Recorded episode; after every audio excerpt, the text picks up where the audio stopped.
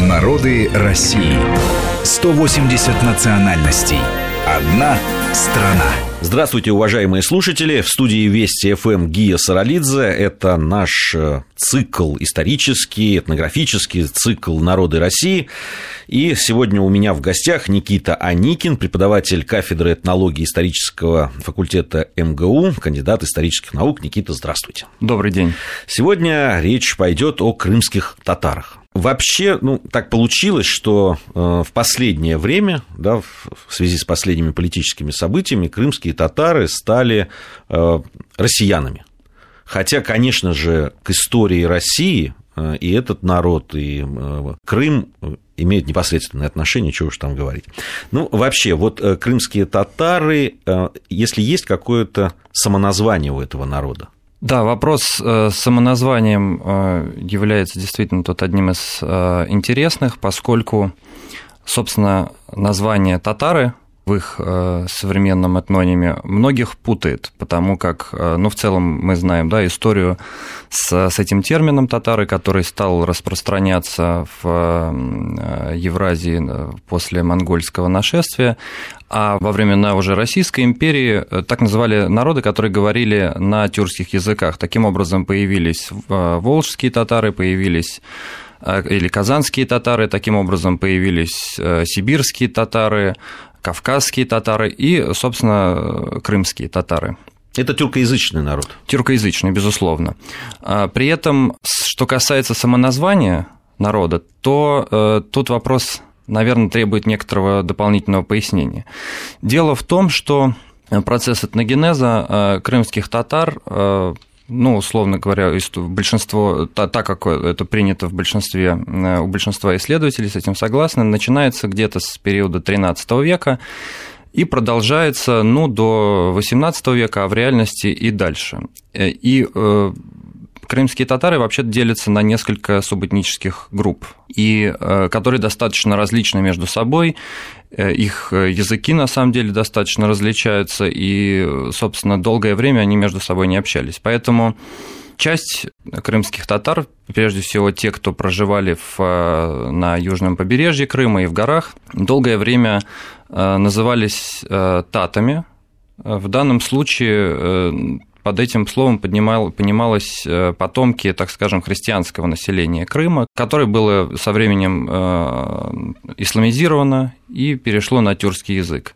Э, вот эта группа безусловно, имеет право и называет себя крымцами или крымлы. Собственно, под понятие татары скорее попадала другая часть крымско-татарского этноса, это степняки, Э, которые вообще-то долгое время э, носили название Нагаи. Э, в русских хрониках они по-разному назывались. Перекопские татары, крымские татары. Собственно, вот кочевники, те самые, на которых основывалась мощь Э, Крымского ханства.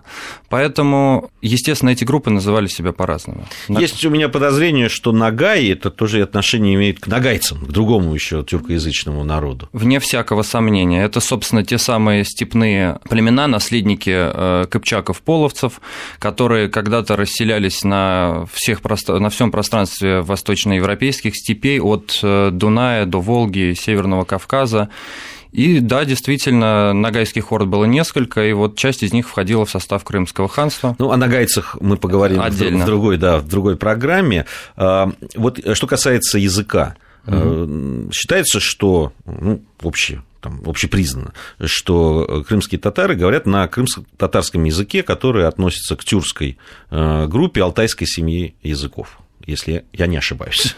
Нет, э, безусловно, это правильно, но дело в том, что литературный э, крымско-татарский язык э, сформировался относительно поздно. Более того, это, можно сказать, такой исторический парадокс, но так иногда бывает. Такой трагический момент, как всем известная депортация крымских татар, которая случилась в 1944 году, невольно поспособствовала так скажем, э, этнической консолидации языковой э, крымских татар, поскольку в ссылке в Средней Азии, э, естественно, они расселялись вовсе не так, как они традиционно проживали в Крыму, смешивались, смешивались эти диалекты, и в итоге сегодня можем сказать, что из трех диалектов крымско-татарских один из которых, вот, собственно, южнобережный, относится к агузской группе тюркских языков, но наиболее близки к нему турецкий и азербайджанский языки. И Собственно, э, два других диалекта – это степной нагайский, но он э, близок, собственно, э, к языкам татар, казанских татар, башкир, нагайцев, казахов и, собственно, срединный, так скажем, диалект, распространенный в основном в предгорьях крымских вокруг Бахчисарая. Вот на его основе, собственно, сформировался литературный язык. Он также относится к кыпчакской семье народов, языковой, языковой подгруппе, э, близкой, скажем так, к карачаевским, кумыкским, тюркским языкам Северного Кавказа. Э, таким образом, если говорить о литературном языке, то это, безусловно, язык тюркской группы, э, но он интересен тем, что при том, что в целом это скорее кыпчакский язык, тут и кыпчакско-половецкого происхождения очень серьезные заимствования из э, агузских языков. Это турецкое влияние, э, еще небольшая историческая справка, э, собственно, до с 1478 года и до 1783 года Южный берег и горная, горная часть Крыма не входила в состав Крымского ханства, а непосредственно контролировалась Османской империей. А вот по поводу ну, там, формирования как народа крымских татар в исторической литературе там выделяется период с 13 где-то по 17 а, века, когда формировался, крымские татары формировались как народ. И особое место как раз э, там отводится ну, тюркским племенам, которые пришли в Крым, э, и э, тем племенам местным, которые там были. А вот кто там были? Там, э, вот вы уже упомянули там кипчакские племена, но это как раз вот те тюрк, тюркоязычные племена, которые туда попали. А кто там был до этого? Вот как Ну, история Крыма, э, она поразительна тем, что вот на столь небольшом куске земли с древнейших времен проживали самые разные народы, причем одновременно, и как-то по большей части мирно. Это вот на самом деле для Крыма очень характерно. Э, если же говорить, э, ну, с самых древнейших времен, э, наверное, мы сейчас не будем углубляться совсем уж глубоко, хотя и это имеет некое основание. Ну, если мы вот говорим о средневековье, да, о там, 13 веке, может быть, чуть раньше, то в Крым делился, условно говоря, на, в том числе, если мы говорим о народах, которые населяли на три зоны. Это прибрежная, горная и степная. Как раз степной Крым с, ну, с, с раннего Средневековья – это зона, где господствовали тюркоязычные племена кочевые. Горный Крым – это территория проживания народов, исповедующих э, православное христианство. Э, здесь э, население было смешанное. В первую очередь это остатки готского населения – это остатки, осевшие э, и, занявшие, и перешедшие к земледелию э, ираноязычных кочевников Алан. И это, безусловно, греческое население а также переселенцы э, в Крыму вообще э, достаточно много в средние века переселенцев армян было. Это если мы говорим о э, горном, о населениях вот горной части Крыма.